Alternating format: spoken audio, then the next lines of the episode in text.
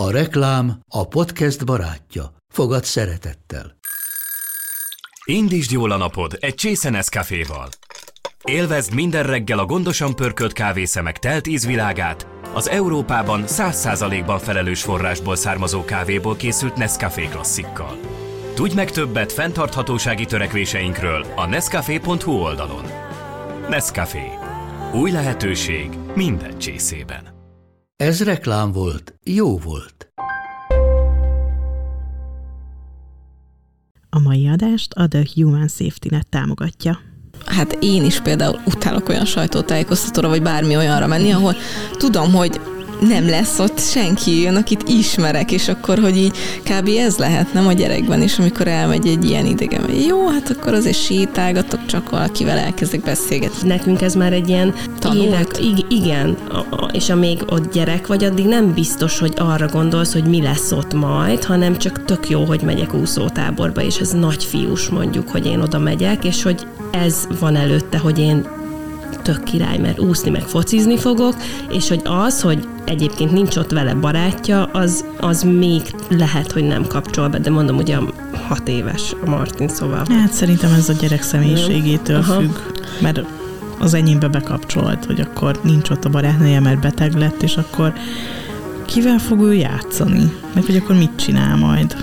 Én meg mindig úgy rácsodálkozom, hogy a gyerekeknek milyen könnyen megy ez a barátkozás. Uh-huh. Oda megy, és hogy egy fél óra alatt, így, mint hogyha ezer éve együtt játszottak volna, és néha így irigykedve nézem, hogy ezt hogy csinálják, mert hogy tényleg ez valamilyen szup, csoda képesség, ami csak a gyerekeknek van, és valahogy utána ez így kikopik belőlünk, vagy a sok hatás miatt, miatt már a bizalmunk nem olyan, de, de ezek a gyerekek olyan könnyen tudnak kapcsolódni, még gyorsan kialakítanak ilyen nem öribariságokat, de hogy azért ö, tök jól el tudnak lenni így nagyon hamar egymással. Gyereknevelés, Szoptatás, vállás és hozzátáplálás, nőiesség, Bölcsi Ovi Iskola. egyedülálló anyaság, én idő, párkapcsolat, Anyaság vagy karrier. gyereklélek, baba illat, Fejlesztés. szülés, szexualitás, sírás. Dackorszak. érzelmi hullámvasút, Ah, ki vagyok? De ez a legjobb dolog a világon. és te, Te hogy vagy? Igazán.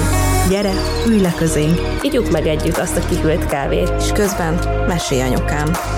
Ez itt a Mesélyanyukám. Az évamagazin.hu minden hétfőn új adásra jelentkező podcast műsora, amelyben anyák mesélnek, nem csak anyáknak, nem csak anyákat érintő témákról. Andrész Timivel. Lugosi Dórival, És Zubor Rozival.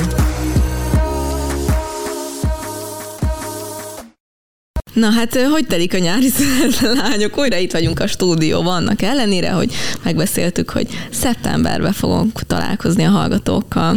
Ó, nekem nagyon jó volt vonatra szállni, és így bejönni, olyan izgi volt, tudjátok, hogy már nem találkoztunk itt a stúdióban mióta, és hogy így most egy kicsit dolgozunk így a nagy nyári szünetbe. Nekem ez jó érzés. Meg jó egy kicsit azért kimozdulni, Uh-huh. eljönni otthonról. Nekem olyan volt, mint hogyha múlt hét pénteken is itt lettem volna egyébként, úgy, tehát amikor jöttem, nem volt ez az érzésem, hogy egy hónapja, vagy két hónap, nem is tudom, mikor volt utoljára, másfél hónapja kb. Uh-huh. Tök úgy az volt az érzésem, hogy ez megint akkor egy péntek, és akkor megint megyek, és akkor megint megyek a kis utamon, és akkor megállok, parkoló, itt jövök, tü-tü-tü-tü, kávé. Tökre azt érzem, hogy nyilván meleg van, szóval az azért sokat dob a helyzeten, hogy kis ruhába ülünk itt, de hogy ö, Igen, és égés kávét kellett hozni reggel Igen, a stúdióba.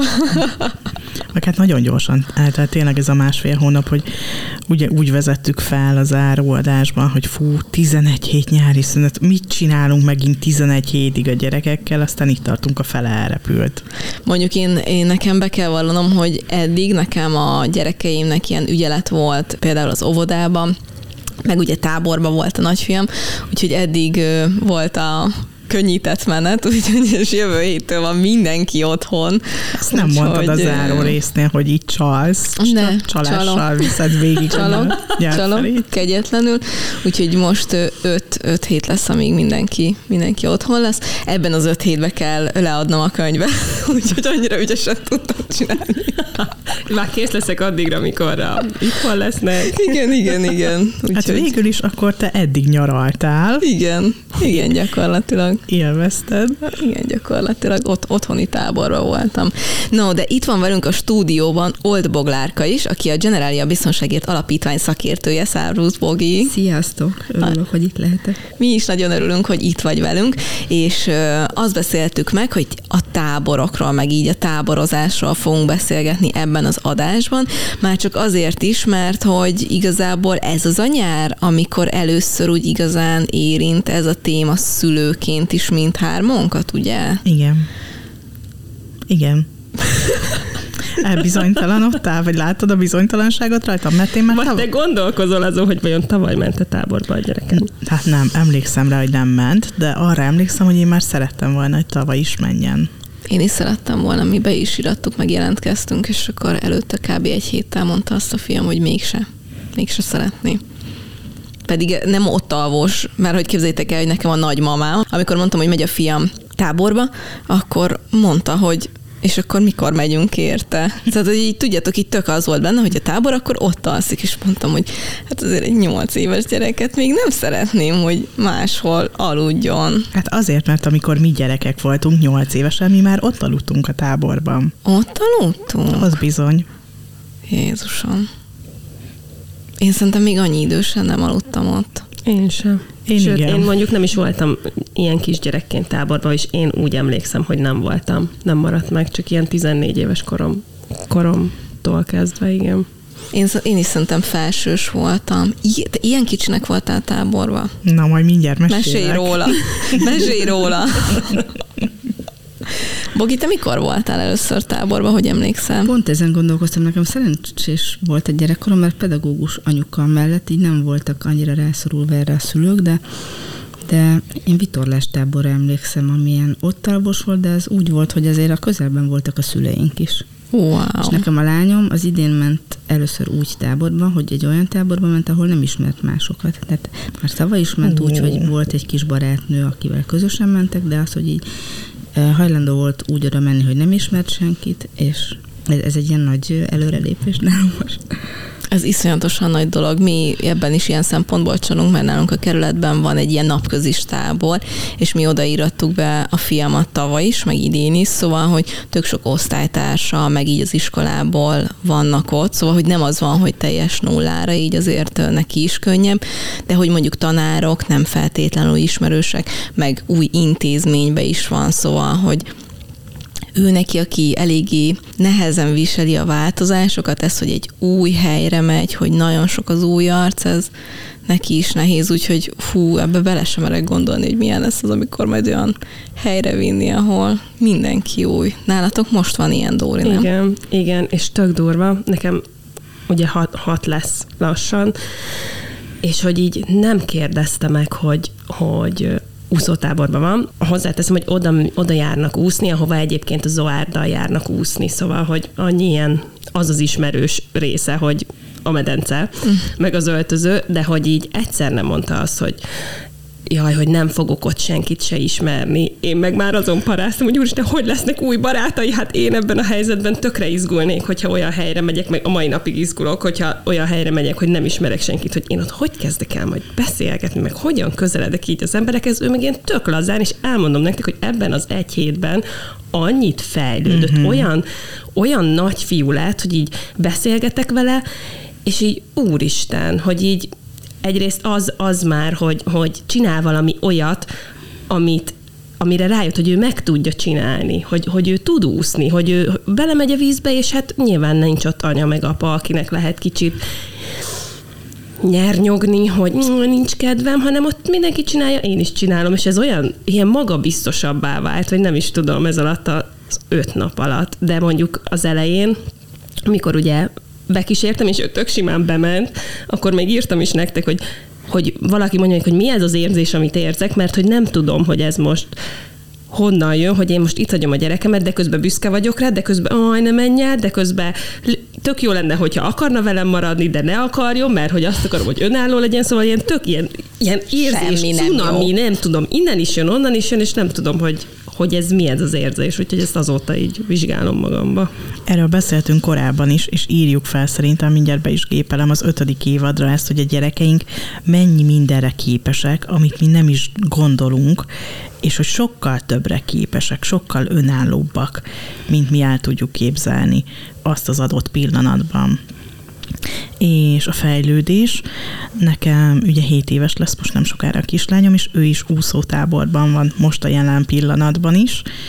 Ott van úszótáborban, ahova járt egész évben úszni, és egy kis barátnőjével ment, aki a második napra lebetegedett. Úgyhogy hasonló személyiségű az én lányom, mint a te fiad, Rozi, és aggódtam, hogy mi lesz, hogy nem lesz ott a barátnője, és akkor mit fog csinálni? Ülni fog majd így fél napot a padon?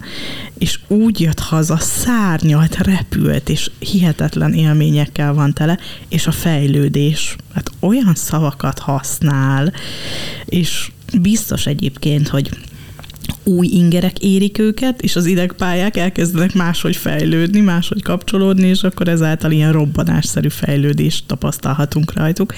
Úgyhogy ez nagyon-nagyon jó. Nagyon jó. Szerintem az van, hogy van bennünk egy emlék, vagy nem is egy, hanem több emlék van a saját táborunkról, vagy más. Tudjátok, egy kicsit olyan, mint a szülés is, hogy hallottuk, hogy ezzel az történt útközben, ott ez történt, és hogy így mi már előre ráparázunk erre az egész dologra, hogy majd ott mi fog történni, majd meg fogja tudni anélkül oldani, hogy én ott vagyok vele, és segíteni tudok neki. Nem? Én azt vettem észre, hogy ilyen tök, tök magabiztos lett attól, hogy ő meg, megugrotta ezt a szintet, meg hogy tudott kapcsolódni, és olyan büszke volt magára, és én is jobban féltettem ettől a helyzettől, mint kellett volna, és közben meg tök jó érzés, hogy bennem már nincs ez a, ez a pici korábban volt ez, hogy úristen, már nincs ez szüksége, és nélkülem is tudott egyedül lenni, és hogy ez ilyen gyomorszorító, de most meg már ez egy ilyen felhőtlen öröm tud lenni. Emlékszem, hogy az első bölcsis szülő értekezleten patakzottak a könnyeim, hogy úristen, ezt el se hiszem, és most már tényleg tudok örülni annak, hogy ő építi a saját kis, nem tudom, ilyen kis reziliens gyerek lett, hogy, hogy bármilyen helyzetben hát nem bármilyen, de hogy egyre ügyesedik abban, hogy, hogy már nem ijed meg helyzetektől, meg attól az ismeretlentől nem ijed meg, hogy, nem tudja, hogy mi lesz ott, de majd bemegy, és majd valahogy lesz.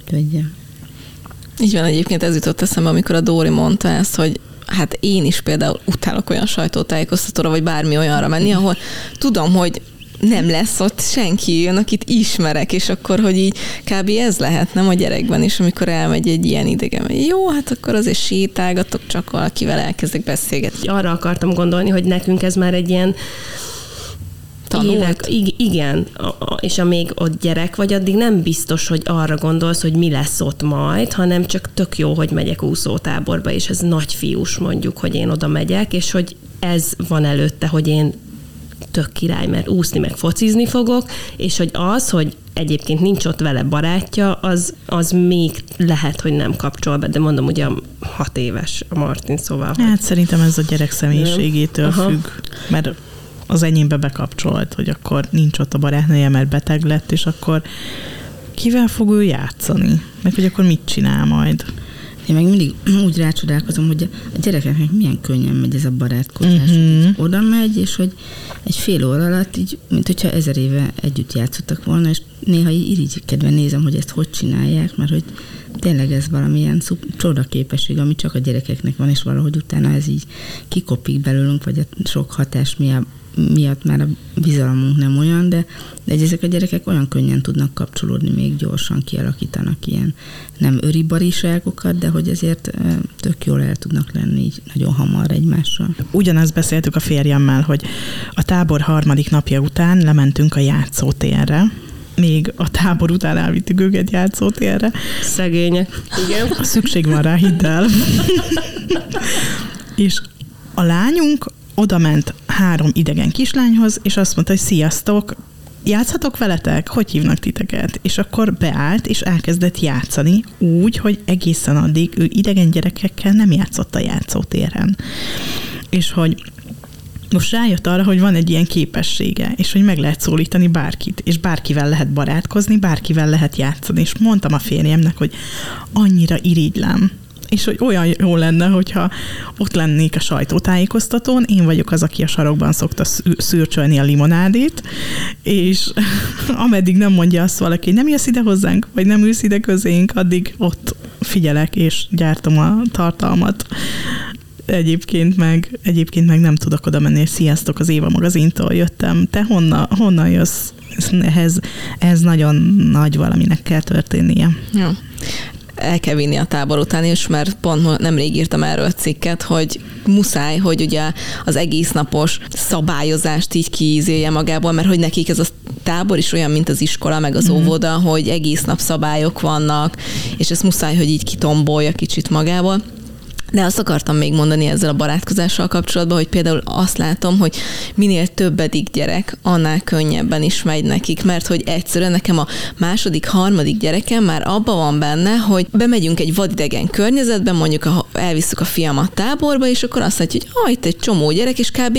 úgy, hogy a fiamnak ott ismerősei vannak, a lányok már izé elmentek, itt játszanak, ott játszanak, itt bratyiznak, mert hogy ők, hogy mindenhova húzva vittük őket, annyira hozzászoktak az idegen idegen környezethez, meg ahhoz, hogy egyszerűen, hogyha jól akarják érezni magukat, akkor föl kell találniuk magukat, hogy ők sokkal könnyebben, tényleg a strandon is az én lányaim, te meglátnak egy játékot, lecsücsülnek, lebrattyiznak mindenkit, se, semmi gond ezzel. Látják biztos, hogy mintát előttük az is segít, hogy a testvér. Igen. Igen. Igen, igazad van. Mi most iskola felújításban vagyunk. Olyan iskolában kezdünk szeptemberben, ahol a szülők újítják fel az iskolát két héten keresztül. És hát vannak olyan szülők, akik nyilván nem tudják megoldani a gyerek felügyeletet, úgyhogy a gyerekek bent táboroznak az iskolában. És akkor szabadon járnak el, kellnek a folyosón, az udvaron és a héten mi is bevittük magunkkal a négy évest, mert ugye a nagy táborban van, de a kicsi az jött velünk az iskola felújításra. És képzeljétek el, hogy beültették a forgószékbe, ott tologatták, pörgették a harmadik, negyedik, ötödik osztályos gyerekek, aztán hirtelen tök csönd lett a folyosón. Hát mondom, ez nem jelent jót. Elkezdtem felkutatni az osztálytermeket, és azt láttam, hogy a szőnyegen ülnek körben, és a négy éves gyerekem a második, harmadik, negyedik, öt, öt, ötödik osztályos gyerekekkel társas játékozik. Hm. És rendesen bevették, és kialakítottak olyan szabályt, amit ő is megért, és ott társas játékozott. Hát a lányom ott ülne a szoknyám mellett. Ma már lehet, hogy nem, de egy hónappal ezelőtt még biztos ez lett volna. Nagyon király, meg nagyon, nagyon fontos, hogy így ez része legyen az életüknek. Én nekem annyira jó visszaemlékezni, még tudjátok, ilyen klasszikus faházas, emeletes ágyas táborba mentem, és olyan jó volt. Zenetáborba is volt. Zenetáborba voltam. Már meséltem erről? Nem, de mesélj De akkor tippeltetek csak? Mert az, a, a, a hallgatók nem értik, hogy az adás előtt így beszélgettünk arról, hogy ki milyen táborba volt, és akkor viccelődtek a lányok, hogy zenetábor, de én tényleg zenetáborba. Szerinted nem látta azt a filmet? De láttam azt, de, de tudom, láttam azt a filmet, de hogy azért nem akartam lelőni a point, de én tényleg zenetáborba Én elhiszem jártam. Csak nem olyan események voltak. Így tudjátok, nyolcadik osztályig voltak, azt, ha jól emlékszem. Bár nem tudom, mert amikor oda jártam, akkor én olyan kicsi voltam, és a nagyok olyan nagynak tűntek, de valószínűleg nem voltak idősebbek 14 évesnél, de olyan nagynak tűntek. Úgyhogy, és én nagyon szerettem, és képzeljétek el, hogy ugye én zongoráztam, és ezért nekünk kórus volt és tök irigyeltem a hangszereseket, mert nekik zenekari próbáik voltak, a vonósoknak is, meg a fúvósoknak is, nekünk meg akkor is kórushozni kellett, úgyhogy amiatt egy kicsit szomorú voltam, de egyébként meg nagyon-nagyon élveztem. Jó emlék volt. És minden évben mentél? Azt hiszem két, két évet voltam, és aztán utána ö, többet nem. Ha jól emlékszem, két évet voltam, igen. És lettek barátságaitok? Olyanok, amik a táboron túlmutató barátságok? Hmm. Megmaradtak? Nekem nem. Nekem van, van egy pár ilyen élményem, hogy azért is jó volt, mert utána tök jó volt visszaemlékezni rá, meg hogy tényleg ilyen élő kapcsolatok maradtak. Tényleg? Jaj, de jó. Valószínűleg ez már nagyobb korban, nem a kilenc éves kor, hanem inkább a tizenegy néhány éves koromból, de de lett, lettek ilyen barátságok, és ez olyan jó volt. Nekem is volt, meg ilyen levelező társam lett, mert ugye abban az időben még leveleztünk egymással, és akkor egyik héten én írtam, másik héten ő írt, illetve volt olyan, abban a, abban a táborban, ahol nyolc évesen voltam, hogy rájöttünk, hogy egyébként egy házsorban lakunk a kislányjal, és soha nem találkoztunk. A játszótéren pedig egy játszótérre jártunk, és rájöttünk, hogy pár lépcsőházzal lakunk, csak arrébb. Ez kemény. Úgyhogy volt. Én volt rájöttem, ilyen. hogy azért nem voltam táborban, mert nekem is tanár az anyukám, és hogy, és hogy otthon voltam, nyilván is otthon volt tábor, de ilyen, hát felső tagozattól kezdve talán voltam ilyen balatoni táborba, ez a faházas, emeletes ágyas, egyébként imádtam, a két nagy szerelmemet ott, ott, ott, és a, annyi intrika volt, tudjátok, már ilyen 14-15 évesen azért mennek ezek a esti buli van, emlékszem, tízig volt buli, Diszkó, és úristen! Úristen, annyira jó volt, és lassúzás. Az. Emlékszem, amikor először kértek fel engem lassúzni, hát level, úristen, annyira jó érzés volt. És uh, igen, igen. Nekem egyébként volt egy, volt egy, uh, ez nagyon jó sztori. Összebarátkoztam egy lányjal, aki az akkori szerelmemnek volt a barát, barátnője, és kiderült, hogy ő a férjemmel is járt egészen sokáig. Képzeljétek el, és utána mi jóba maradtunk, de hát nyilván eltelt, mit tudom, 20 év, igen, kb. De hogy, de hogy kiderült, hogy ő a férjemmel is ö, együtt volt, nem tudom, majdnem egy évig. Na. Aki ott szerelmes. Az én szerelmemnek a barátnője volt, de mindegy. De milyen jó, hogy így 20 év után is így összefonódnak a Igen, szálak. nagyon érdekes. Ja. Egyébként én is úsztam, és ugyanúgy, mint a lányom nagy csoport után voltam először táborba, úszótáborban. Aztán, amikor... De ez még nem ott alvós volt. Nem, nem, ez napközis. Aztán első után is volt egy napközis tábor, ami szerintem életem legnagyobb sérülését ott szereztem. Még mindig itt van a helye a jobb térdemem. Akkor estem, hogy ott majdnem varni kellett a térdemet, úgyhogy ez egy nagyon emlékezetes napközis tábor. És aztán, mikor másodikos elmúltam, abban az évben váltak a szüleim. És az anyukám a sok-sok rossz emlék mellé szerintem szeretett volna egy jó emléket, és a jelentkezési korhatár alatt voltam bőven, de valahogy így elintézte, hogy az unokatestvéremmel elmenjek egy alsóörsi táborba. És én Dunaújvárosi vagyok. A Dunaújvárosnak, mint magának, a városnak a működtetője a Vasmű, ami már nem így hívnak, de mindenki csak így emlegeti, és az ott dolgozóknak a gyerekei az alsóörsi balatoni táborban nyaralhattak. Na, nekünk senki nem dolgozott a Vasműben, de nagy dolog volt, hogy én mégis ott vagyok abban a táborban, ami régen úttörő tábor volt egyébként. Ezt akar... Na, e- ez volt a kérdésem a, a, az eleje, a műsor elején. Nem a kisdobos, hanem arra gondoltam az úttörőre, igen. Tudom, hogy mire gondoltál, csak nem akartam válaszolni, hogy, hogy mondjak valami újdonságot. Ja, ja, ja, jó, oké, igen. És az egy, az egy ott alvós tábor volt, és emlékszem, hogy a felénél lejött anyukám meglátogatni. Hány éves voltál? Nyolc. Második után voltam, nyolc éves voltam, és lejött anyukám meglátogatni, hogy minden rendben van, de hogy egyébként ott voltam 7-10 napot, szóval ezért mondtam, hogy szerintem minket simán elengedtek, de legalábbis engem elengedtek. És emlékszem, hogy volt ilyen éjféli bátorságpróba az erdőbe, hogy elalszol, de felkeltenek, és ki kell menni zseblámpával az erdőbe, és elbújnak a bokorba, és ijeszgetnek, meg futni kell, meg verseny, meg hát a táborzáró, diszkó, ahol a szerelmek összelassúznak. Ó, én is fülig szerelmes voltam egy fiúba, de nem akart velem lassúzni sajnos. és képzeljétek el, hogy most hétvégén voltunk a Balatonon a családdal, és alsóorson jöttünk keresztül. És a tábor az fent van a hegyen, vagy fent volt, mert egyébként most utána olvastam, hogy 2003-ban lerombolták az egészet. De a tábor fent volt a hegyen, és minden nap háromszor kellett megtenni, hogy lejövünk a strandra, felmegyünk ebédelni, lejövünk a strandra, felmegyünk vacsorázni, éjszakai fürdőzés, ilyen is volt, és hogy haladtunk ott át most a hétvégén autóval, az emlékek, mint valami film, elkezdtek pörögni, pörögni, pörögni, pedig hát értitek, majdnem 30 évvel ezelőtt volt, és hogy így érzem az érzést a szívemben, hallom a gondolatot a fejemben, ami akkor lezajlott, hogy segítsetek feltolni a hegyet, nem akarok ebédeni, én inkább itt megvárlak titeket, nem is megyek fel. Mindenre emlékszem, szóval annyira nagyon fontosak ezek a táborok, hogy annyi mindent összeszed ott a gyerek, és hazafelé azon aludtak el a gyerekek, hogy csak meséltem az élményeimet, meséltem, meséltem, és aztán este mondták, hogy anya, vannak még ilyen meséid, amikor te gyerek voltál, úgyhogy most ebben az időben vagyunk, hogy gyerekkori élményeket mesélek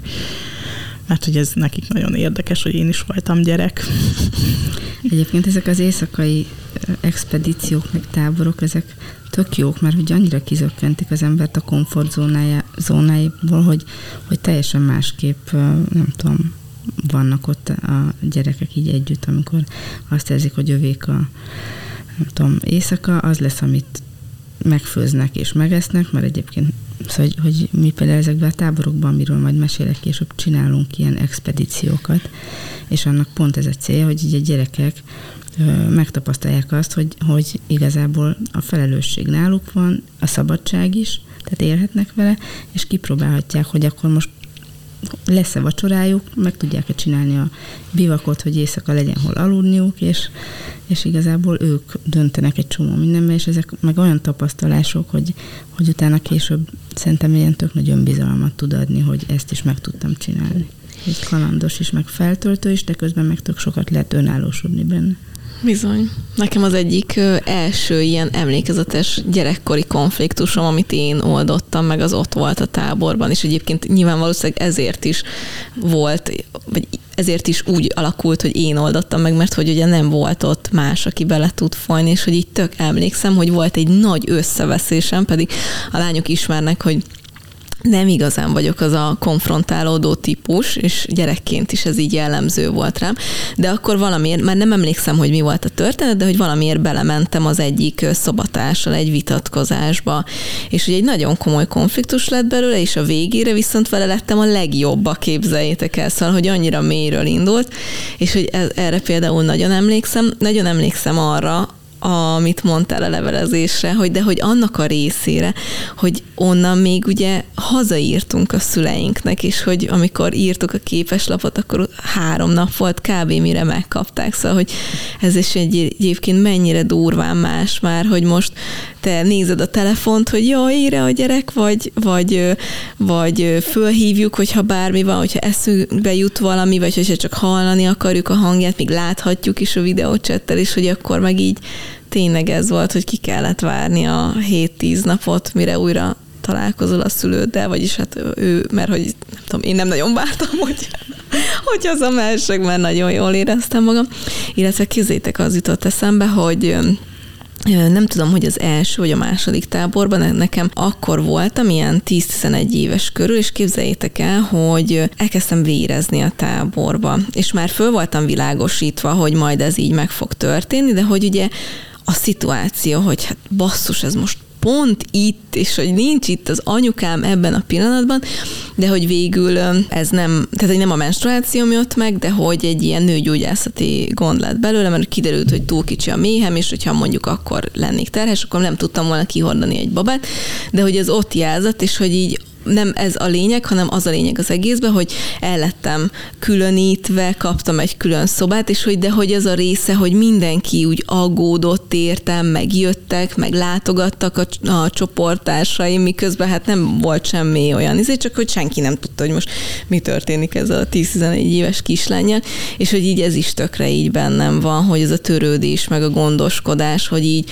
ott a bajban tényleg vadidegen emberek, akiket akkor láttam először, így összefognak és gondolnak rám. Szóval, hogy aj, hát igen. Olyan király volt. Igen. Én meg abban a táborban ott láttam először körkefét életembe, és mindig nagyon hosszú hajam volt, és a fenékig érő göndörhajamat fogtam, és a körkefével feltekertem, és nem tudtam utána leszedni, ugye, mert teljesen köré tekeredett. És így állt ki a fés az fejemből, és akkor a nagy lányok mentették meg a frizurámat, és hárman körbeültek, és szállanként kiszednék a körkek féből a hajamat, de hogy mennyi olyan szituációval találkozik tényleg a gyerek a táborban, amivel a való életben nem találkozna, és akkor fejlődik a, ide felírtam magamnak, amikor készültem a szadás, hogy fejlődik a szociális interakció, énkép, önbizalom, kaland, kihívás, tanulás, felfedezés, kulturális sokszínűség, tapasztalatszerzés, szóval akár egy napközistábor, egy ötnapos napközistábor alatt is mennyi mindent tanulnak.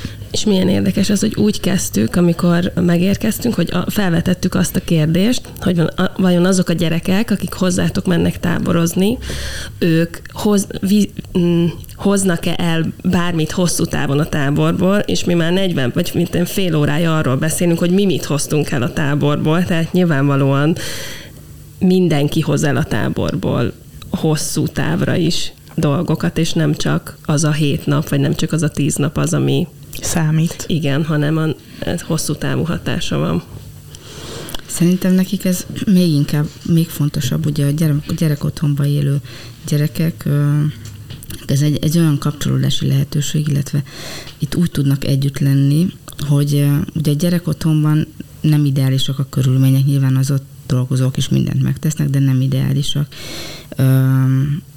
van nyilván ott dominancia harctól kezdve a mindennapos bántalmazás is része egy, egy gyerek otthonnak, és hogy azokban a táborokban, amiket mi csinálunk, azokban pedig megmutatjuk nekik, hogy másképp is lehet együtt lenni, tehát hogy úgy, hogy tisztelettel bánunk egymással, hogy, hogy bizalommal vagyunk, partnerként kezeljük egymást, hogy lehet hibázni és bocsánatot kérni és kijavítani a hibát, hogy, hogy lehet, nem tudom, ilyen biztonságos kapcsolatokat létrehozni. És ők utána ebből nagyon sokáig táplálkoznak, meg erőt merítenek, meg hihetetlen szeretetésségük van, és kapcsolódási igényük van. És nagyon szép történetek is szoktak kirajzolódni, hogy például két gyerek otthonból soha nem látták egymást, és akkor egy, most például a legutóbb aktereken volt két hete egy tábor, és ott voltam én is lent, és ott, ez, ott, ott az egyik tréner mesélte, hogy egy 15 éves kisfiú egy 9 éves kislányt a szárnyai alá vett, és hogy olyan szoros kapcsolódás kialakult közöttük, hogy utána mindig van egy ilyen zárókor, egy ilyen búcsú kör, ilyen, hogy ki miért hálás, vagy ki, ki mit visz magával, és ott kezdtek sírva, és így bátor, bátorították egymást, hogy jövőre is találkozunk. Tehát, hogy annyira fontos ez a sorsközösség is egyrészt, hogy, hogy olyan gyerekekkel vannak együtt, akiknek szintén, nem, akik szintén nem családban élnek, meg hogy meg egy olyan, az egyik nevelő például azt jelezte vissza, nem most egy korábbi táborban, hogy, hogy nagyon azért hálás ezekért a táborokért, mert meglátta ott a gyerekeknek egy másik arcát, amit nyilván egy másik közegben egy más arcát mutatja a gyerek, tehát hogy ott, ott azt tapasztalta a nevelő, hogy mondjuk a gyerek otthonban ott nyilván ilyen önvédelme, önvédelemből sokszor bezárkozik, vagy agresszióra, agresszióval reagáló gyerek van, és itt pedig meglátta egy, azt, azt az értéket benne, hogy, hogy ez egy szerethető, egy értékes gyerek, és a gyerekek, tehát azért fontos, mert a gyerekek ezt magukról se tudják, hogy ők szerethetőek, és hogy bennük vannak értékek, és hogyha jól tudnak egymással kapcsolódni, akkor ez milyen támogató közösség tud lenni, és hogy a, a, így rácsodálkoznak önmagukra is, és megerősödve, tehát hogy az a célja ennek a tábornak, hogy ők jól érezzék magukat a bőrükbe, és úgy jöjjenek el, hogy igen, én, én egy értékes ember vagyok, én szerethető vagyok, és, és tudok úgy kapcsolódni a többiekkel, hogy ez, ez egy tök más minőségű, minőségűek a kapcsolataim, mint mondjuk a kicsit ilyen redukált kapcsolat, meg mindenkinek milyen stratégiája van egy gyerek otthonba bekerülni, hogy van, aki bezárkózik, van, aki nem tudom, nagyobb önbizalmat mutat, mint ami a valós, azért, hogy, hogy ott érvényesüljön, és hogy itt tud mindenki egy picit így mm, ezek nélkül, a védőpajsok nélkül működni, és felfedezni saját magában, meg a társában is olyan dolgokat, amire, amiből utána nagyon sokat tud meríteni. Úgyhogy én ezért szerettem ezeket a táborokat, mert hihetetlen, tehát sokkal többet ad egy ilyen tábor egy gyerekotthonban nevelkedő gyereknek, mint mondjuk egy családban élőnek. Úgy, hogy egyébként 30-as éveink közepén járva így szárnyalva mesélünk a gyerekkori emlékeinkről, meg élményeinkről, hogy mennyit adott nekünk az a tábor, és akkor ehhez mérten próbáljuk elképzelni, hogy mennyit ad. Egy otthonban élő gyermeknek ez a lehetőség. Igen, és nem csak azért, mert hogy ők az, a lehetőségeik szűkösebbek, és nyilván kevesebbet nyaralnak, mint mondjuk egy családban levő gyerek, hanem egy teljesen más minőségű kapcsolódást tanulnak meg, meg, meg megtanulják azt, hogy hogyan bízzanak meg egymásban, és ez ilyen, ez nagyon szórakoztató játékos, ilyen élménypedagógiai módszerekkel csinálják a, a trénerek. Egyébként az élménypedagógia egyesület tehát kértük fel, hogy ezt, ezeket a táborokat csinálják meg nekünk, és ezt már több mint tíz éve nagyon szuperül ö, teszik, és nagyon nagy élmény egyébként nem csak a gyerekeknek, hanem a, a trénerek is azt mondják, hogy ő például, aki, aki most csinálta ezt a tábort, azt mondta, hogy ő csak kettőt vállal ilyen táborból egy évben, neki is otthon kisgyereke van, de hogy akkor ezt mind félreteszi, és akkor teljes lényével ott van, és hogy ez annyira egyébként igénybe is veszít érzelmileg az embert, mert hogy ezek ilyen sokszorosan traumatizált hátterű gyerekek, és nem mindig úgy működnek közösségben, ahogy ahogy tehát nem mindig látjuk mondjuk egy laikusként, hogy mi lehet a mögött a viselkedés miatt, milyen traumák lehetnek, és hogy egy teljes odafordulást tudjon nyújtani, meg tényleg így oda teszi magát, ezért ő ebből csak kétszer tud vállalni egy év, egy, egy, egy hetet, mert hogy ez annyira, uh, annyira bevonó dolog. A mosolyvadász táborokról van ugye szó, amit a Generalia Biztonságért Alapítvány finanszíroz, meg támogat, és az idei évben a bántalmazás, illetve a bántalmazás megelőzése a fő témája ezeknek a táboroknak, ami ugye már csak ezért is egy ilyen nagyon fontos téma, mert hogy egyébként a családban nevelkedett gyerekek esetében is sokszor még mindig sajnos előfordul ez, de hogy akik ilyen környezetben élnek ott, meg extrém módon jelen lehet ez az ő életükben.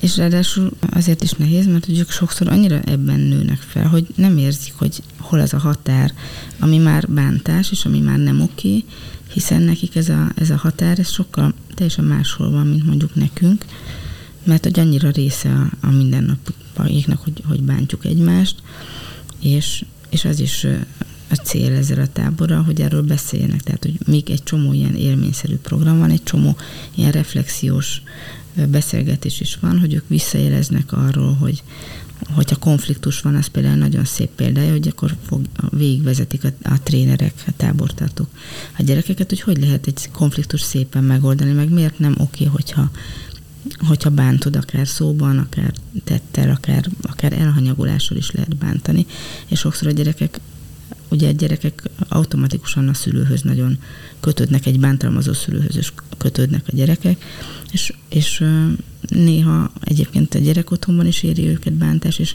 néha nincsenek tudatában, hogy akár ők is bántalmazók maguk, tehát hogyha hogyha ők viselkednek a, a többi gyerekkel úgy, ami nem oké, meg néha ugye egy akkor tudatosul bennük, amikor erről beszélnek, hogy ezt lehet másképp is csinálni, és hogy nem kell feltétlenül ezt elszenvedni se, meg elkövetni se.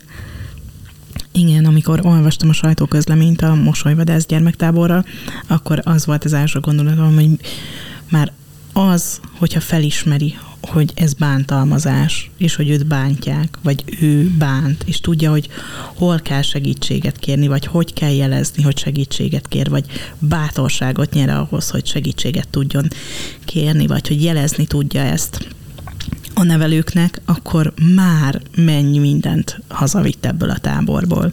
Egyébként, akik elmennek ebbe a táborba gyerekek, ők a nevelőikkel együtt mennek, ott vannak a nevelők is. Igen, igen, és egyébként a nevelők is nagyon sokat hazavisznek ebből.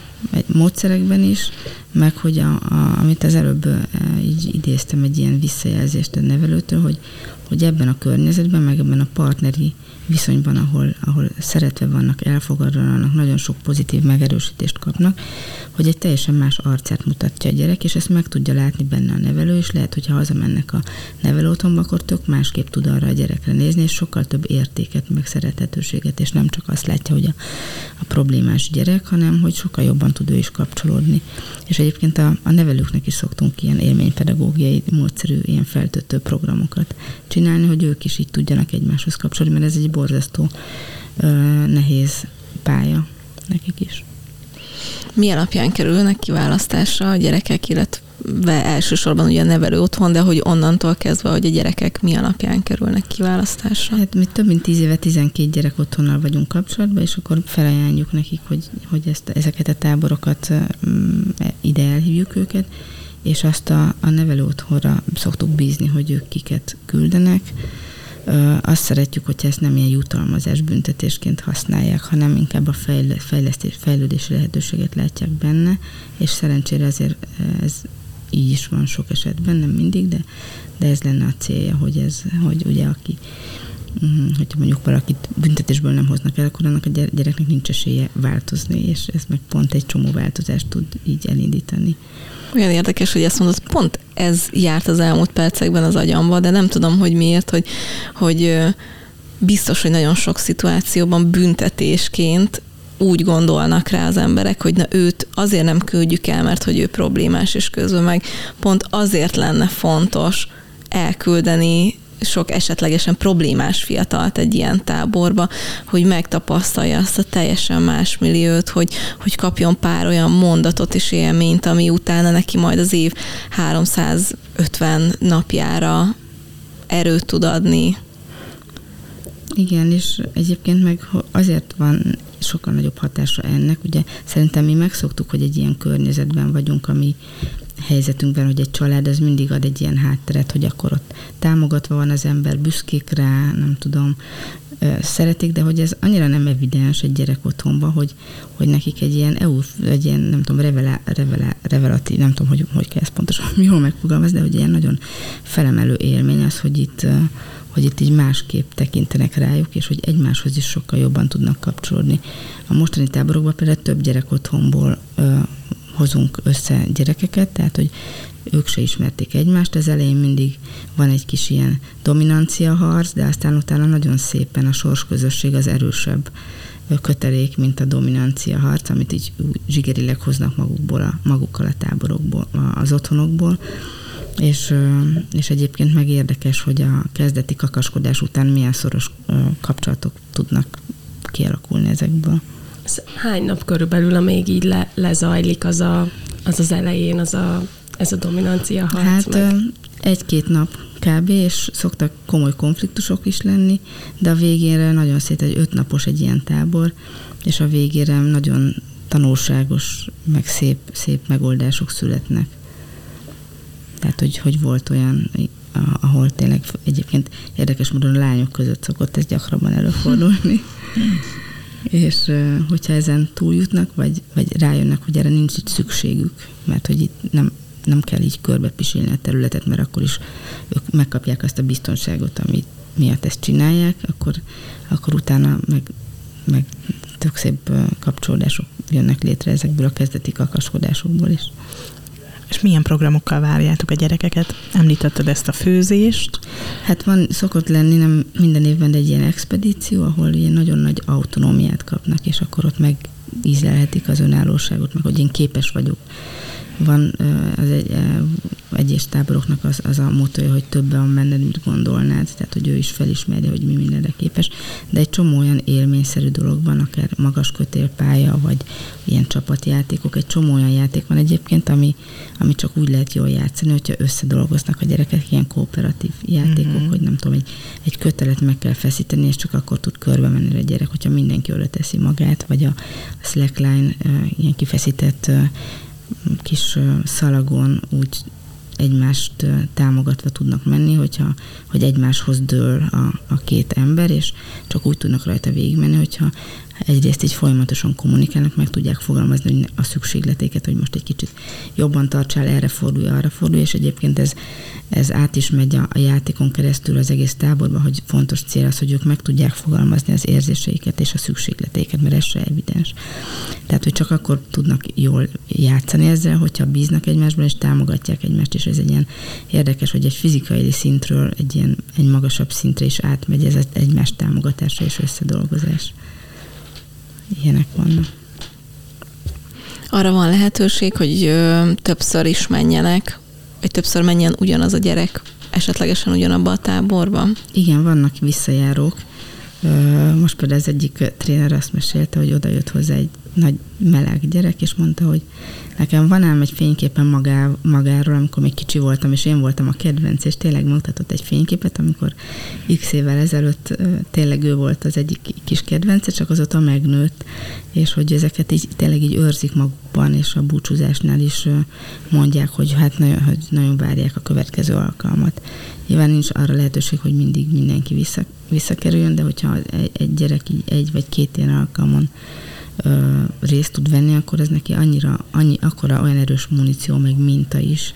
Egyébként sokan kérdezik, hogy akkor hogy lehet ezt a szakmát választani, hogy ő is ilyen táborvezető legyen, vagy szóval nagyon sok hmm. ilyen felnőtt mintát is látnak ebből, vagy merítenek ebből, és akkor nyilván, hogyha felmerül az alternatíva, akár így a mi legyek, ha nagy leszek, akkor lehet, hogy, hogy nem a, nem tudom, tehát, hogy valami pozitívabb mintát tudnak adni a gyerekeknek. Úgy.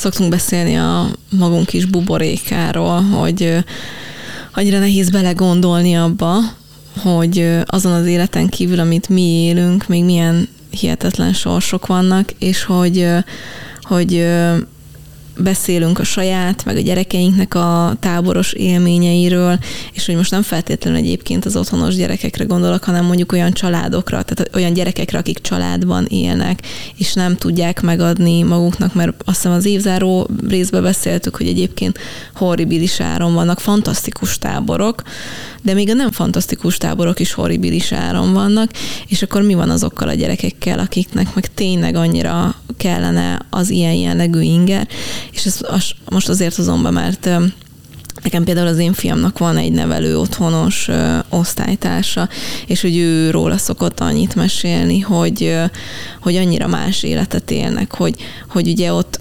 gyakorlatilag ilyen szempontból kicsit olyan, mint hogyha egész évben táborba lennének, mert hogy ott állandóan több ö, fiú lakik egy szobába, ott nincs meg a külön szféra, ott nincs az, hogy, hogy te dönthetsz valamiről veled kapcsolatban, hogy most magadra csukod az ajtót, vagy nem, egyedül olvasol, vagy házit írsz, vagy nem, hanem hogy, hogy így azt kell csinálnod, amit mindenki csinál egész napot. Nem tudod kiereszteni a gőzt, mint az én gyerekem hazajön, és akkor most nem tudom, kártyázik, hanem ott ott kell tovább csinálni, amit a, a neve. Szóval, hogy, és hogy így ezért olyan fontos lenne, hogy nekik extrémen, hogy ezt megkapják. Igen, meg hogy mondod, hogy kiereszteni a gőzt, hogy úgy tudja a gyerek kiereszteni a gőzt, hogyha ott van egy megtartó mögötte, és akkor ott ele, széteshet.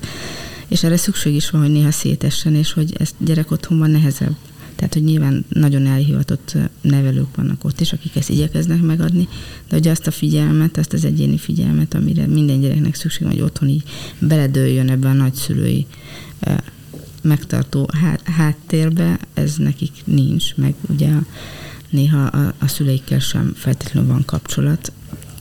Úgyhogy igen, ez, ez érdekes, hogy a, hogy a veszmerek is korban is így észreveszi a gyerkőcöt, hogy milyen más. Igen, igen, abszolút. Az adáshoz való felkészüléshoz kaptunk egy videós interjút is, és hogy ott volt egy már nagyobb fiú, aki azt emelte ki a tábor kapcsán, hogy egy szép zöld környezetben vannak, és hogy a tábortól nem messze, vagy a tábor területén van egy kis patak, és hogy, hogy ő oda kisétálhat, és akkor hallgatja a természetnek a hangját, és hogy, hogy ez a zaj ez, ez az ő fejükben is ott van, extrém mód, az a rengeteg sok negatív gondolat, amivel ők megküzdenek, szóval, hogy már csak ezért is tényleg nagyon-nagyon fontos lenne nekik, hogy minél több gyereknek ez, ez megadathasson, és hogy tök jó, hogy legalább ennyi, ennyi gyereknek ti tudtak ezzel segíteni.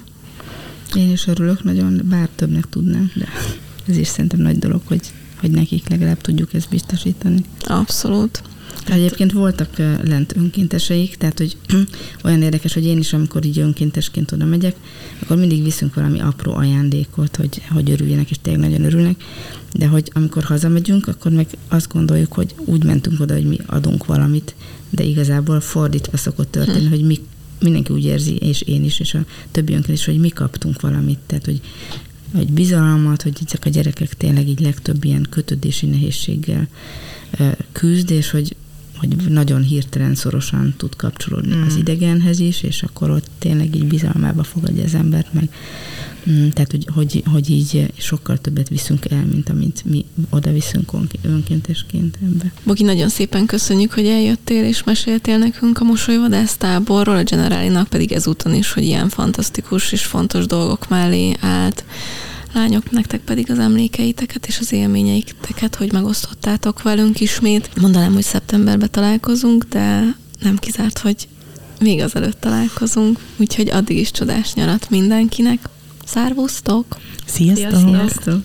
A mai adást a The Human Safety Net támogatja.